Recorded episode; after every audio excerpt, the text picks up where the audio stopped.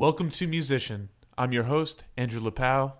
Let's start the show. Get on that bird and go. I want it clean like the highway. A Boston instinct, we do it my way. It's spread out there, so I play.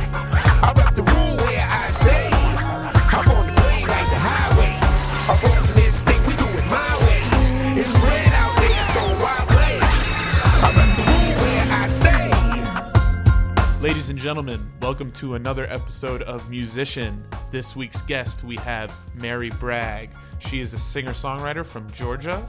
She spent uh, many years living and working in New York City. She now lives in Nashville, and she will be releasing an EP on April 7th titled Edge of This Town.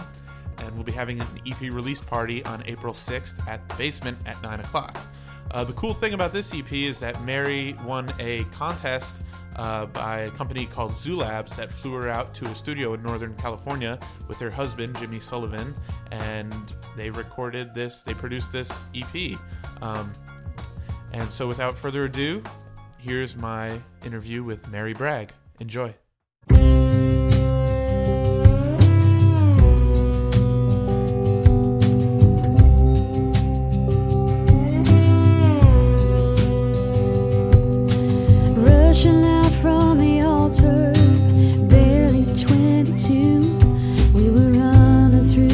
Sparklers right past our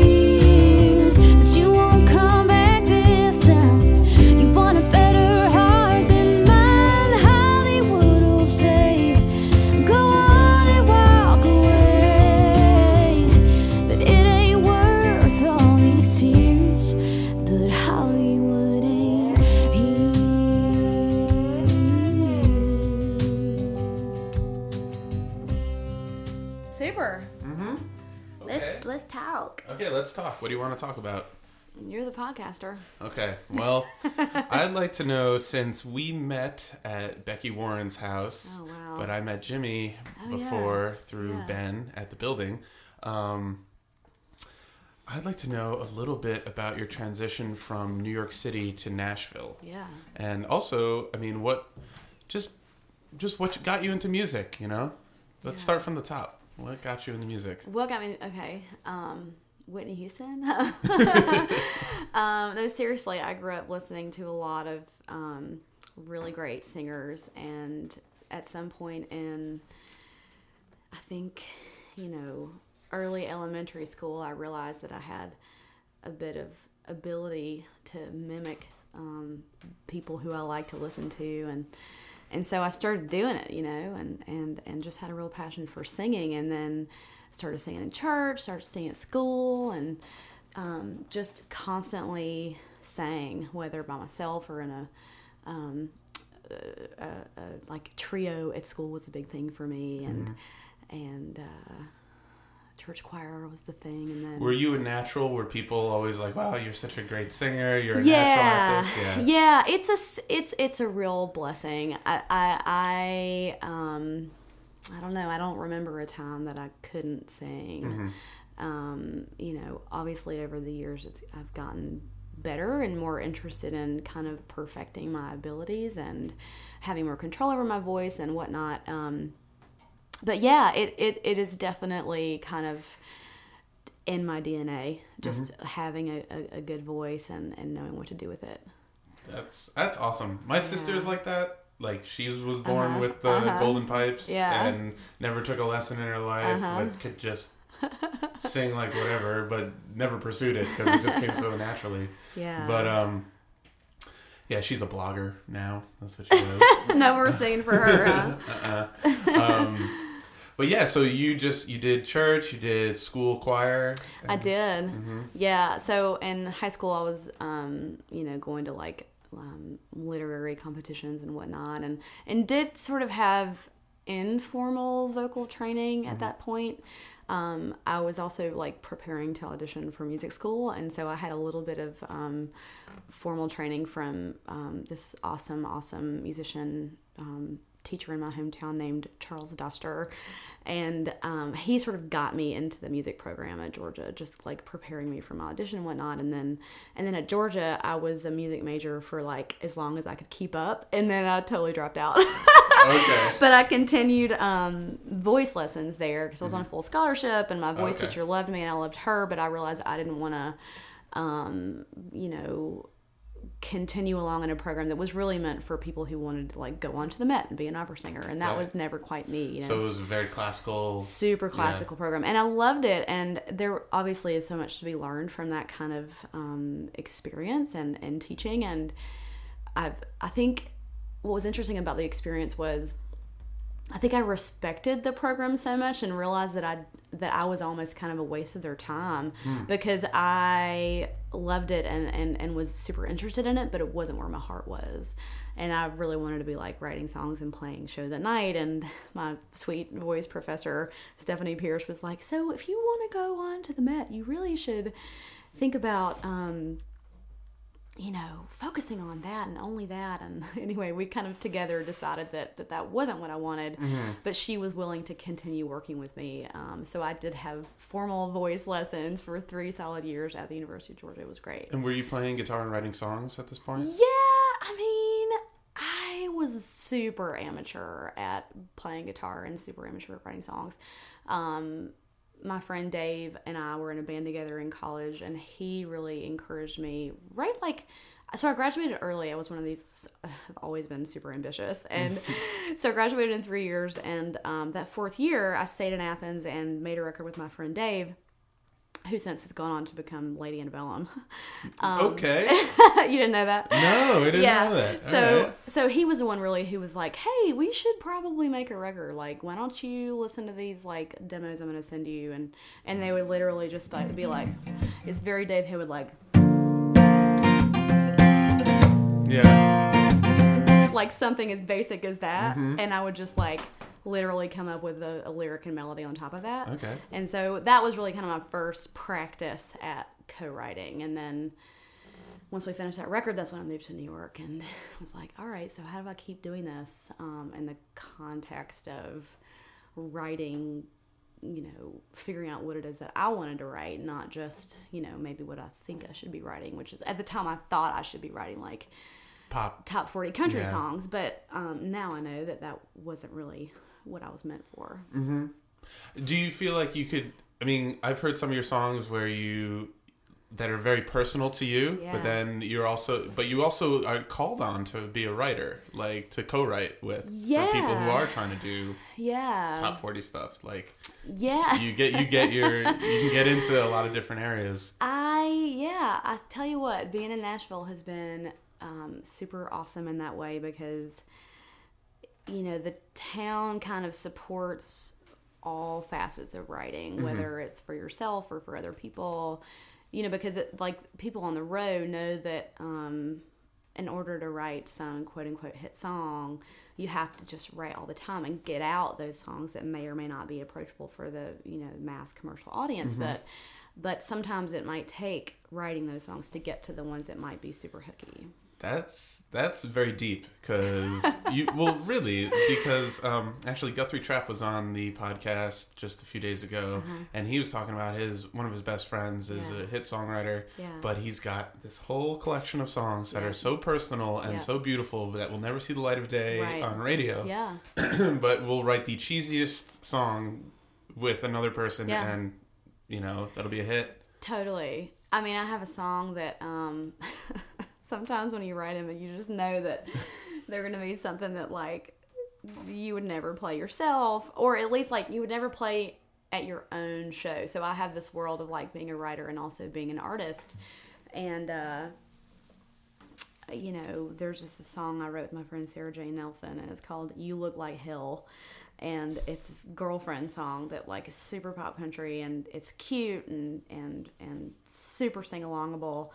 But it's never something that like Mary Bragg as an artist would do. And I've gotten a totally great response from people on the road that are like, "Oh my gosh, it's gonna be great!" And there's this little duo out of Arizona that wants to cut the song. And, Cool. And so, listen, I'm all for it because you know, writing whatever you're writing, I think is it deserves to be written like like that that song is super cheesy but it was my idea like it Yeah. came from somewhere inside of me and and we just that day when we sat down to write we just gave that credence i think it's important to really listen to those ideas and and just go down that road like some days you're gonna write a super like your friend was saying like guthrie was saying about his friend um you just have to let it happen. You can't be like, oh, this is beneath me, or like it's not my style, or whatever, because it doesn't even matter who's going to sing the song. But if you're a songwriter, you better write that song. You know what I mean? Yeah, because I mean the the ideas come and they kind of want Yeah. to be. They want you. You got to give it life, Yeah. and you got to finish it. Totally. Um, so you write every day, I, I, guess. do, pretty Yeah. much. Yeah. That's awesome. Yeah. It's so much easy. It's so much easier said than done to do that. Even though, like you know, you got to give.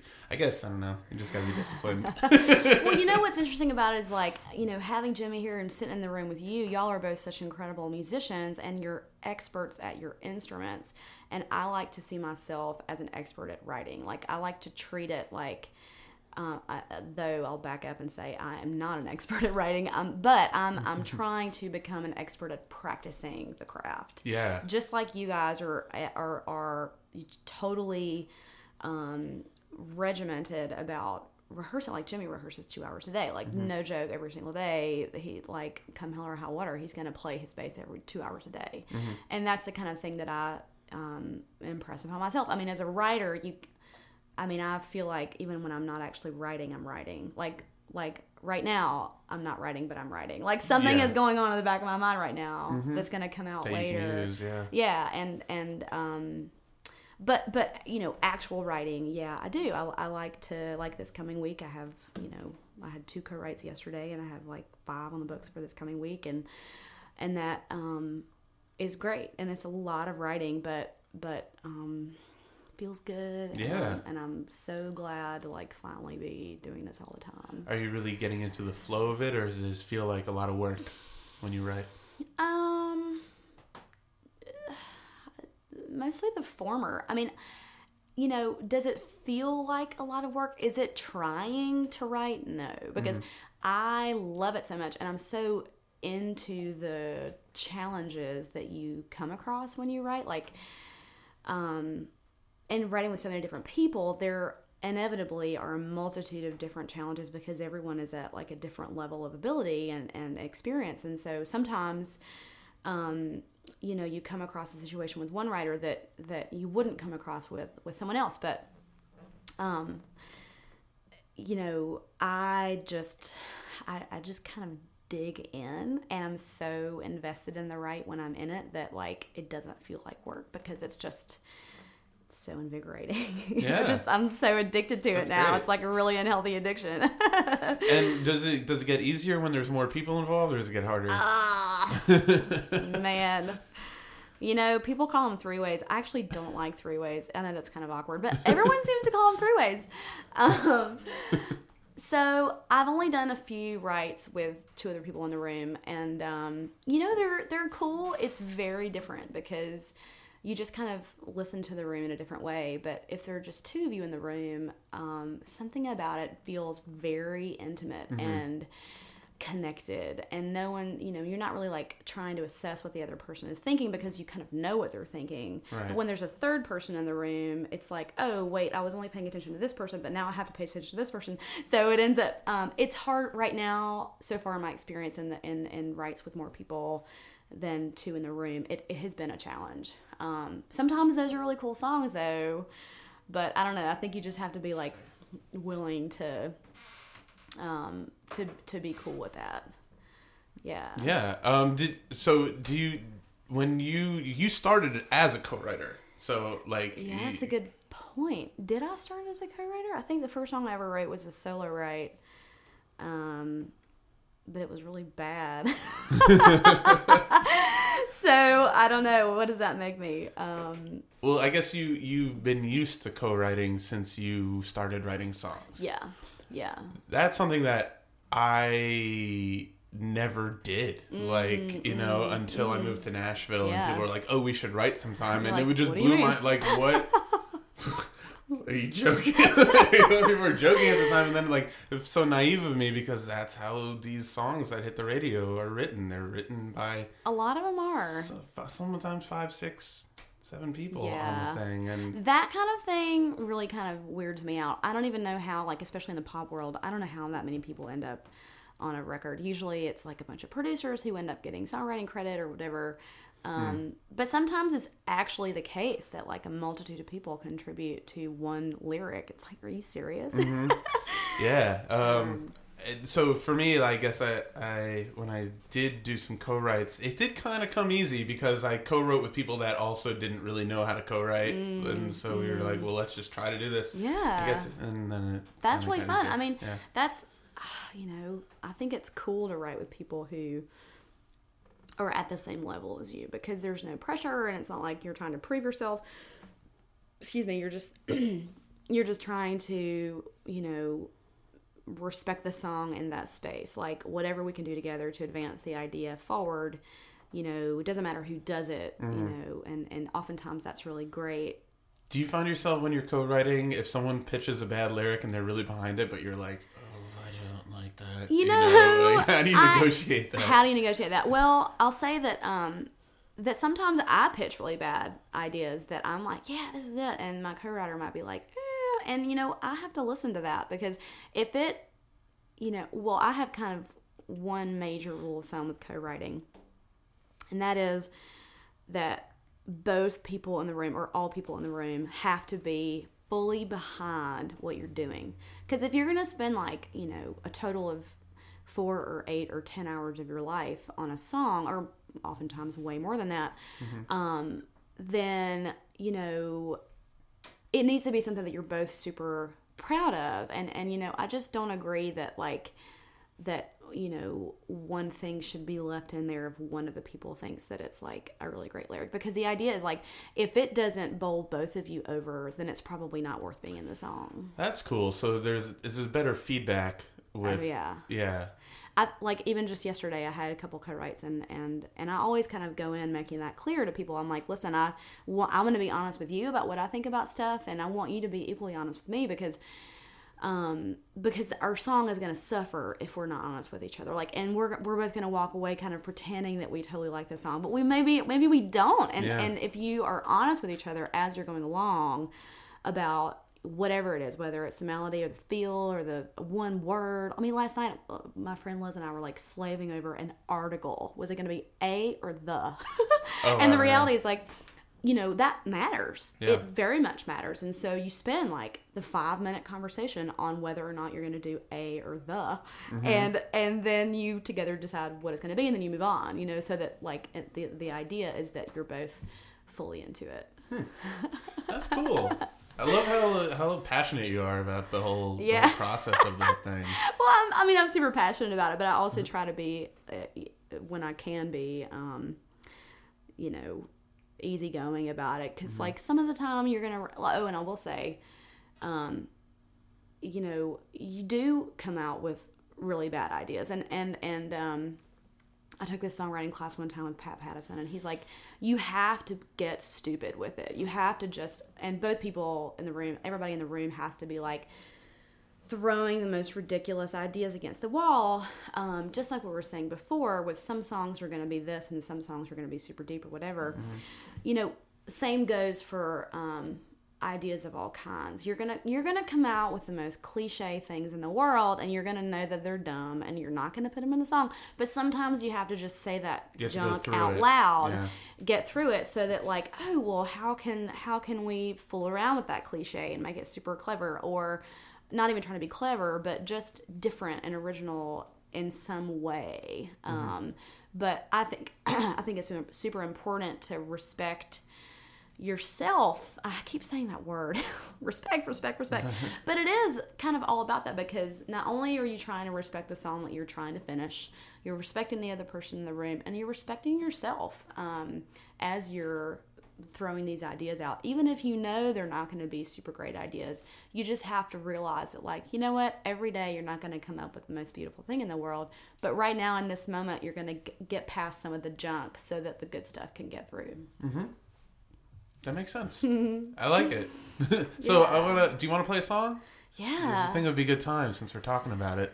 Yeah, and co-writing. This is um, we'll play Treehouse. This is from um, our new EP that's coming out April seventh, two thousand fifteen. Yes. Super excited about it. Um, it's gonna be the the lead single off the EP. All right. Okay, this Okay. is um, I wrote this with my friend Sarah Eiley, um, and it's called Treehouse.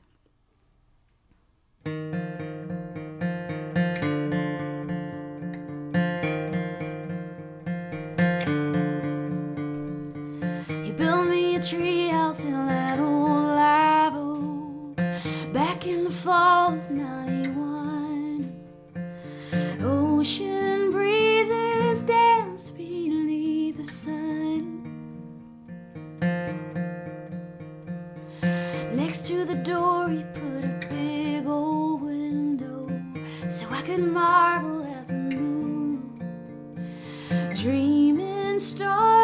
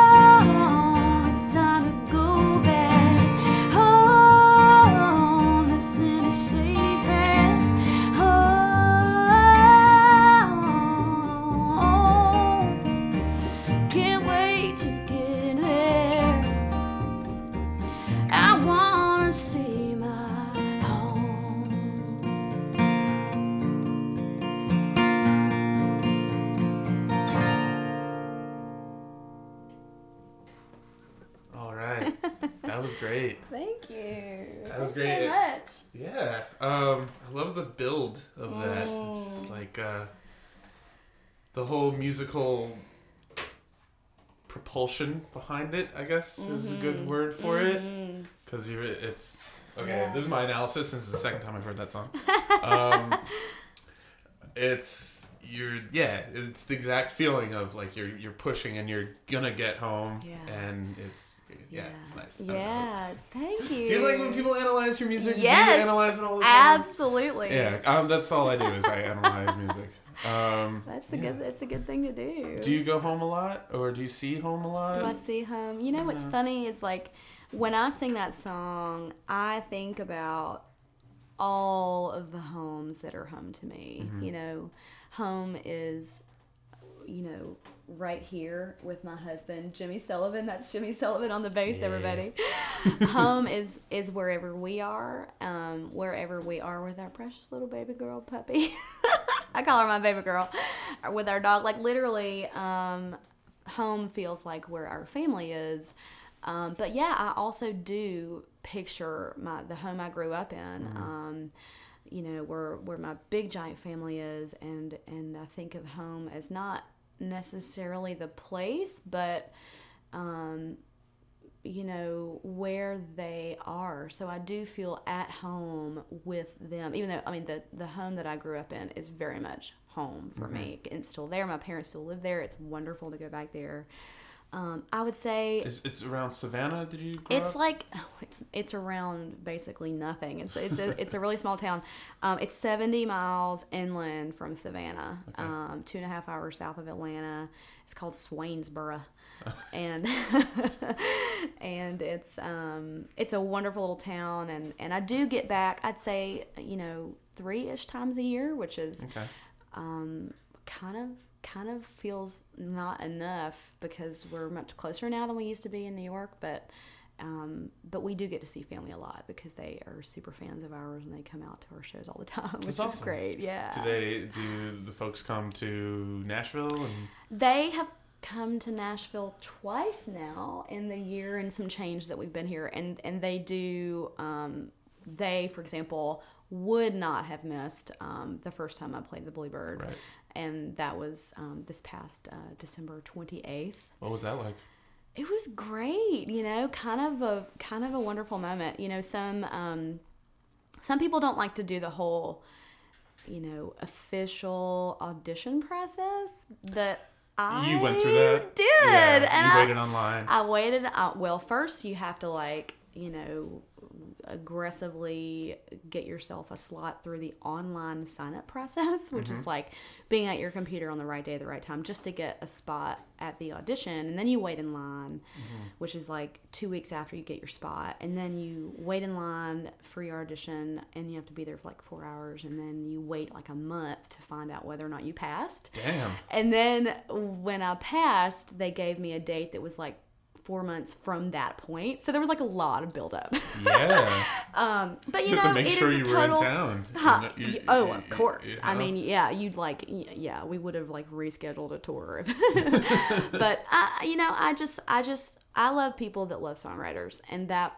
you know, the Bluebird, Erika, and all the people who run the Bluebird, they love music, they love songs, and they have, you know, despite the recent fame that the place has gotten as a as a result of television, it's still the same place that it always has been and it still is a great place to you know meet people and, mm-hmm. and get heard or whatever and, mm-hmm. and i just i love that and i'm super happy to be a part of it i'll be back there on may 17th Oh, very cool. yeah Nice. How long is your set gonna be? Do you know? Um, on May seventeenth, it's a it's a Sunday writers' night. So when they um, when you pass your audition, you get um, a slot on a Sunday writers' night, and you get to play three songs. Okay. Um, and In a row, or you got it's in a row. Okay. It's in a row, um, and then you sit back down and you listen to the rest of the writers, and and then you do that again four months later. okay. Well, that's cool. Yeah, That's great. yeah. Um, something to look forward to. Yeah. I don't like the writers' nights where you play a song and then someone else plays a song and then someone else plays a song and then it goes. you mean in the round? Yeah, in the you round. don't like okay. I'm not a fan of that. Jimmy's a- shaking his head. He doesn't like it either. I don't like it either.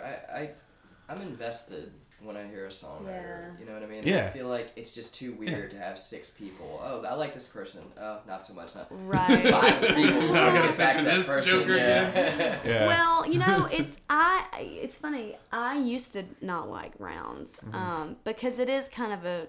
It is a very different experience than like going to see a show. But in defense of rounds, I'll say that the point of them is the song.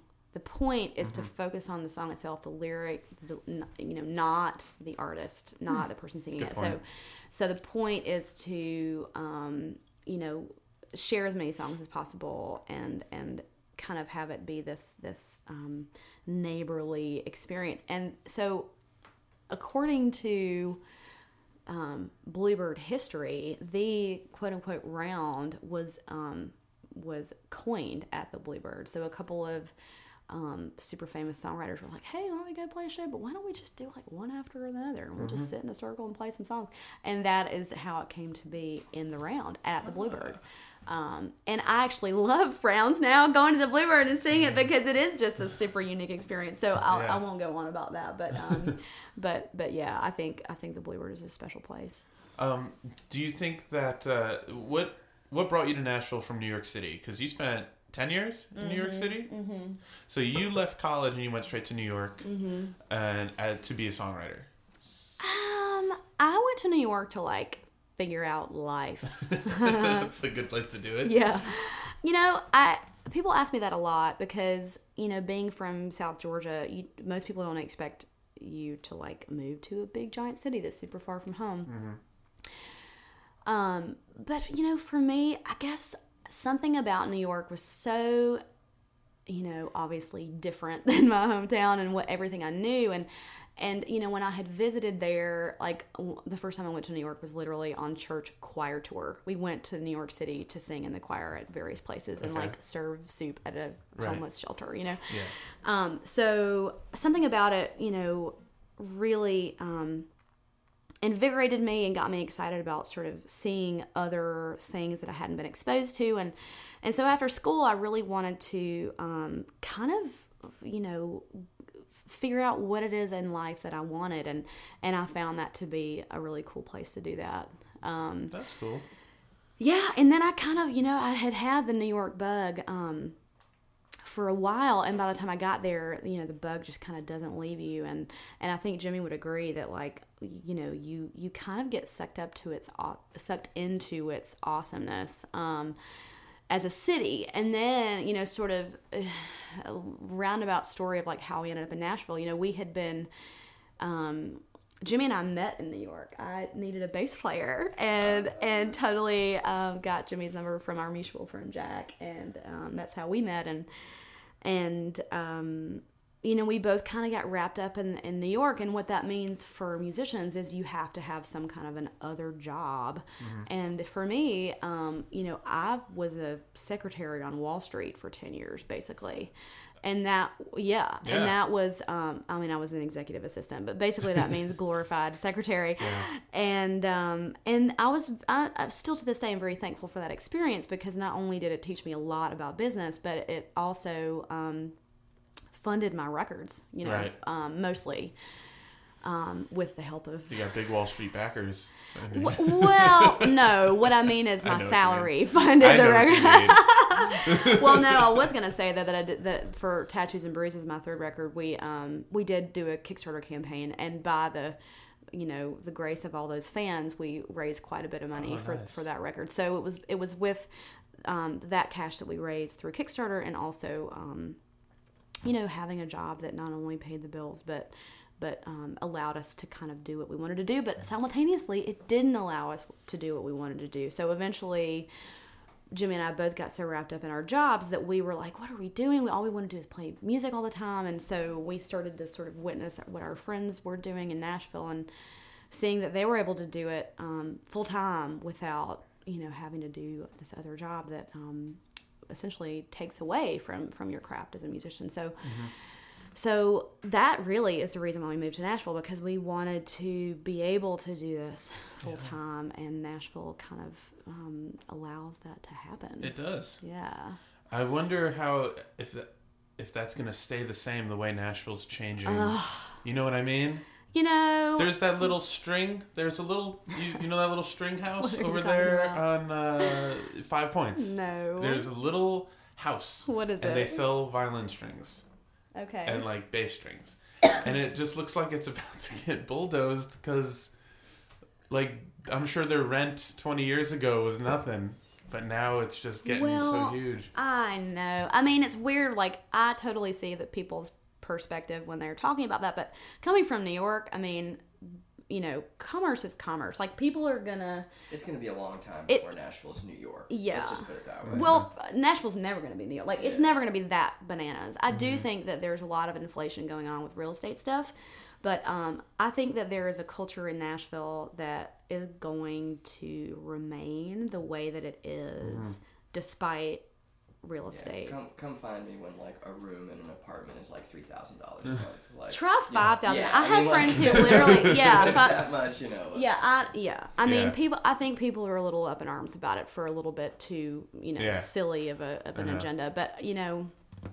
I mean, I think I think that Nashville is super special, and I think that maybe people who haven't lived in New York have more reason to complain about it. But we think it's super amazing. And how how long ago did you move here? Um, thirteen months, fourteen months ago. Oh, Yeah. okay. I didn't realize. So just I- I've over a year. Living here longer than you have. Oh man, Um, we're super new. Yeah. Yeah. Okay, because when I first when I first moved here, I was so taken because I'm from New York, so Oh, I yeah. didn't know that um, any place like this existed. I thought you know when going going down to Broadway and seeing such fantastic Mm-hmm, guitar players and bands.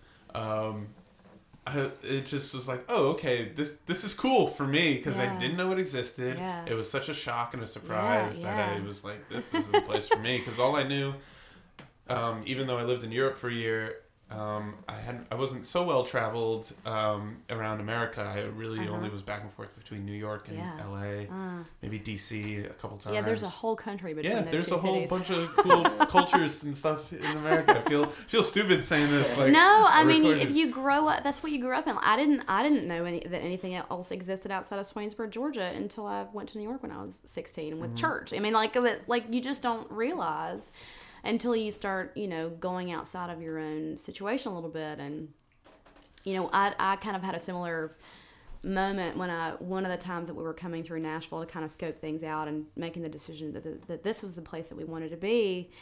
Um, the kind of thing that I didn't realize existed was the community of songwriters that um, that exists here, and that like when you go to somebody's house, and you we've all been a part of that. When you go to somebody's house for a party, sometimes it's like not really a party. It's like, oh, we're gonna sit down and like share the song that we wrote this week. yeah, Um, like literally, you know, a couple nights ago, I was at a, a friend's house for this gathering, and literally the whole thing was just um, songs. The whole night was Oh. wine, food, and songs. And so, you know, that kind of thing. Um, I, you know, some people have that in New York. We did not have that in New York. Um, our community in in New York was the living room and all of our fans. We didn't like. I didn't have a big giant friend group of songwriters there, but here. Just about everybody I know is a writer, and just about everybody I know will host a party at their house, literally a party of songs. Yeah. and that kind of thing, when I first discovered it here, was like, oh my gosh, we, we totally belong here. Uh-huh. You know? For sure. Yeah, I love it. that's great. do you want to do another song? Yeah.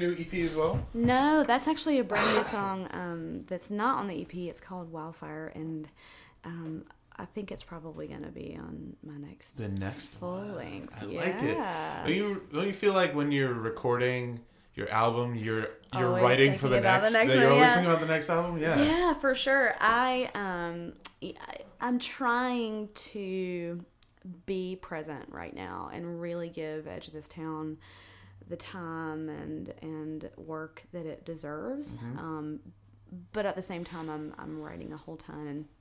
Mm-hmm. And it, it's exciting to play new songs. So I thought I'd share that with you. Yeah, thank you for Yeah, that. Um, so let's talk about Edge of This Town, the, the whole process. You Yeah. um, you flew out to California to record the the Did record. well. Got flown is the better verb. That's cool. I like that. they flew you out. Um, yeah so long story short um, we as a band won um, a wonderfully giant prize package of um, you know recording an ep they flew us out there. So so the place is called zoo labs and it is this wonderful mecca of thinkers and and musicians who um, really believe in helping artists figure out the balance between creativity and commerce. So, um, so yeah, in in October we found out that we had been selected as this kind of winner, and so in November, like three weeks after we found out we had won, we were there, and and we brought our old band from New York and um, and um, Jimmy and I together with our guitar player Rich Hinman produced the the EP and um, oh, just had a, a marvelous experience there. That's awesome. Yeah, full of um, crazy out of the box thinking workshops and like, you know, encouraging your brain to think in crazy ways and and writing on lots and lots and lots of post-it notes. So the people who started Zoo Labs um, were two original Googlers, and they. Um, you know, kind of uh, have brought their strategic processes to the, the, the music world now and, and are, are doing this great service for, for musicians. Um, and so what ends up happening is like what you do when you're there is very Google like. The space looks like Google if you've ever been in a Google office. It, Mm-hmm. Oh, yeah. it looks a lot like Google. Um, it feels like Google.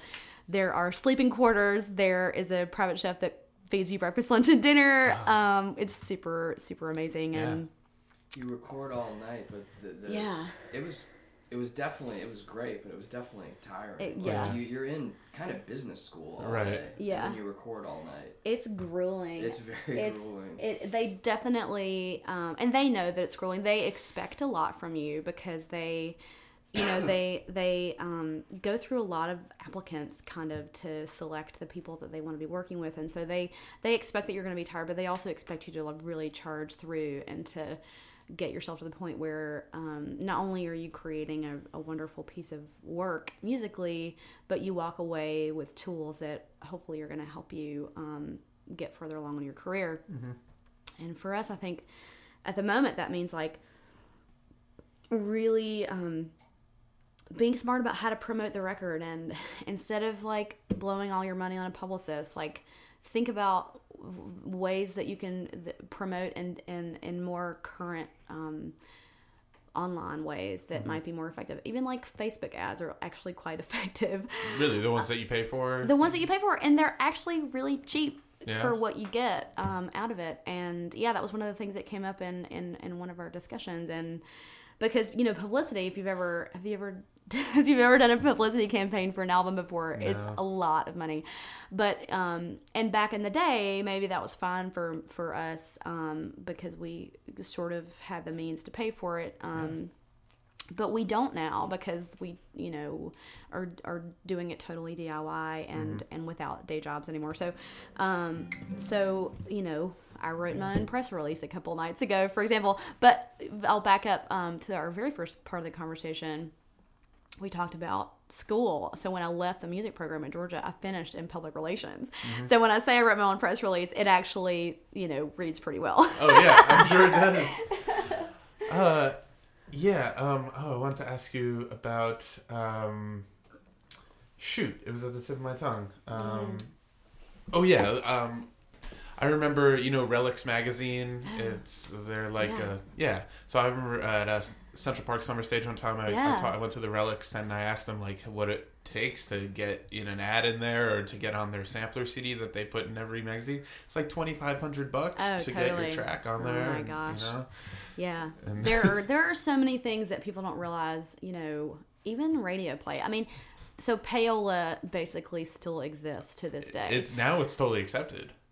Right, we just don't call it payola, Yeah. and, and the and and the the majority of the public, I'd say, are not aware of that um, occurring. But I mean, oh my gosh, like the existence of, of labels in the current market um, is a whole other conversation. And and the reality is like we are, and what we discussed at Zoo Labs was like, how do we fit into the current market and maximize our exposure and our um, fan experience as best as we can um, without the means of a label because you know the question really is now who needs a label anymore Yeah. I think they brought up too that was kind of interesting is that you know the internet's changed things for everyone, You know, Right. it's, and it's very easy to just say, "Oh, we can't make it as a musician anymore because of the internet." The internet's screwed a lot of businesses up, and Yeah. the thing that they're pointing out is that a lot of businesses outside of music have found ways to adjust it Right. and to you know And we use- better. we better because Yeah. uh,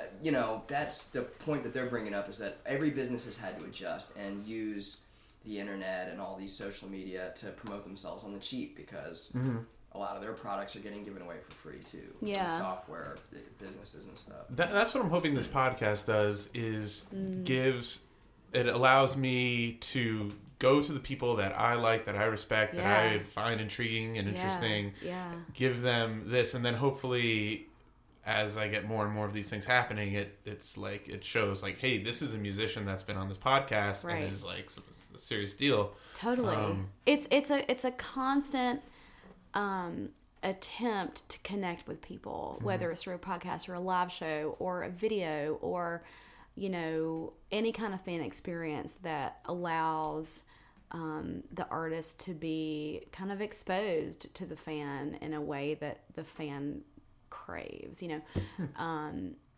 we- think that our fans want certain things from the Mary Bragg experience, and um, and so we do our best to try and deliver that. Mostly, it's like tears at the end of a song. I can see that happening for sure. Yeah. um, what? Um, b- before we end it, uh, like, is there any story that you've had or a performance that you had that was just so like breathtaking, or in, in a space, in a theater, or whatever that you've done that really sticks man. out? well, um, I've been on the road a lot lately, and um, this last tour was so cool because it was kind of peppered with with old fans and fans that have never heard of me before. Um, and that is always super great because you have the support of people that have known your music for a decade, but then people that are like coming to you with no expectation at all and they're kind of moved they're moved by it and and they kind of freak out at you at the merch table afterwards which is always really pleasant and um, you know refreshing to be reminded of. So i'd say that the last couple shows that have stuck out would be um, the living room in new york musically that was like it was just so great to play with um, Before the one before it shut down, or the one in Brooklyn? the one in Brooklyn Okay. has re- so it's the same people. So I used to play the living room in on Ludlow Street for years, and they've always been so good to us. And um, and and we were so bummed when they announced that they needed to close. And really, it was always a relocation, but it felt just really sad. Just like with the Wash here closing, like oh my gosh, Yeah. like even though we know it's going to reopen soon in some other uh, some other place. It just it's it's just a hard thing to see a place that you love so much um, relocate at all. Um, when really it's a good thing in the long run. So back to the living room. Their new space is so fantastic. It sounds amazing. It it even though it's a lot bigger than the old place, it feels like the old place. Like you walk in and there's a big bar in front divided by a big giant velvet curtain. Then you go into okay. the main music room in the back. So I saw some so many amazing shows in the, the old spot. Oh yeah. Oh, you saw us It- there. it- I'm sure you saw. I'm kidding, Yeah, so it's super great, and um, so so that show for me there a, a couple weeks ago was really moving because like getting to play with the guys who played on this EP again, like I that's one of the things that's super heartbreaking about moving to Nashville is we don't play with those guys anymore. Um, but you know, such is life, and it was a pleasure to be back in New York and and playing with them again. It was wonderful. That's great. Yeah. So do you wanna you wanna play one more? Yeah, Check so we'll play the title track from Edge of This Town, and um, and uh, maybe it'll give our fans what they want. I'm gonna move They want. the camera angle one more time. Okay. Okay. So you can tune up if you want to again.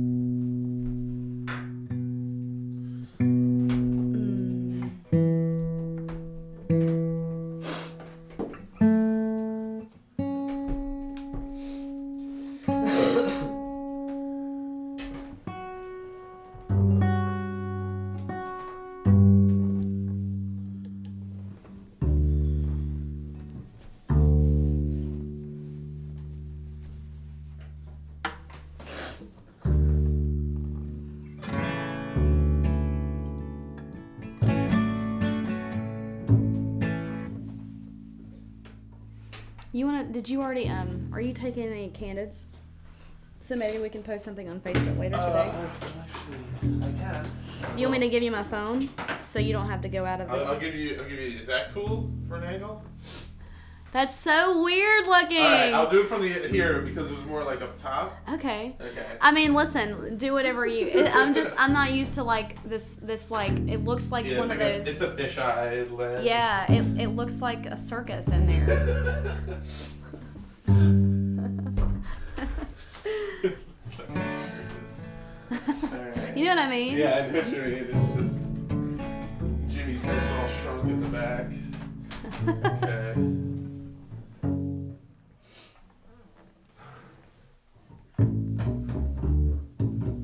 Throat coat, a singer's best friend. Throat coat. Mm.